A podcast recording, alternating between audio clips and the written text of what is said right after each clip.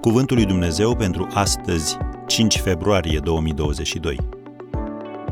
Când nu înțelegi ce se întâmplă. Lucrurile ascunse sunt ale Domnului Dumnezeului nostru, iar lucrurile descoperite sunt ale noastre. Deuteronomul 29, versetul 29. Când nu înțelegi ce se întâmplă în viața ta, începe cu ceea ce știi în mod sigur, și anume că Dumnezeu este bun în orice vreme și că bunătatea Domnului ține în veci pentru cei ce se tem de El, cum citim în Psalmul 103, versetul 17. El nu este schimbător. El nu te binecuvântează astăzi ca mâine să te blesteme.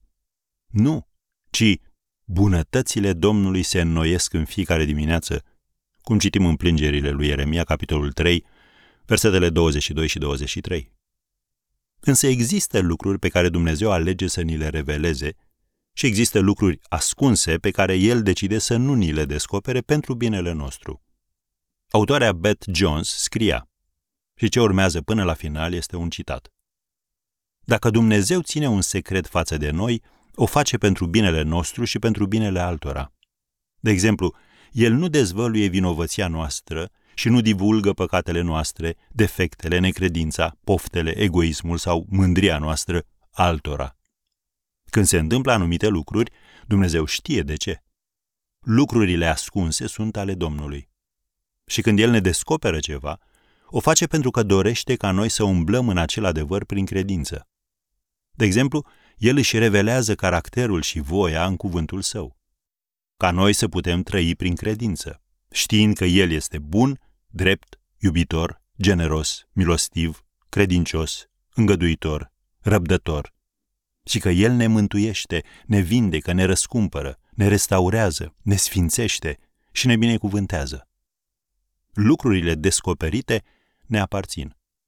Când nu știm de ce, iată ce știm sigur. Cuvântul lui Dumnezeu este mai adevărat decât circumstanțele sau decât experiențele noastre. Și pentru că El știe totul despre noi, nu înseamnă că ne și spune totul. Știm totodată că atunci când lucrurile nu arată bine, Dumnezeu este în continuare bun. El ne dăruiește, nu ne ia. El ne binecuvântează, nu ne oropsește. Și indiferent ce se întâmplă sau nu se întâmplă, la sfârșitul zilei, cu El noi suntem biruitori.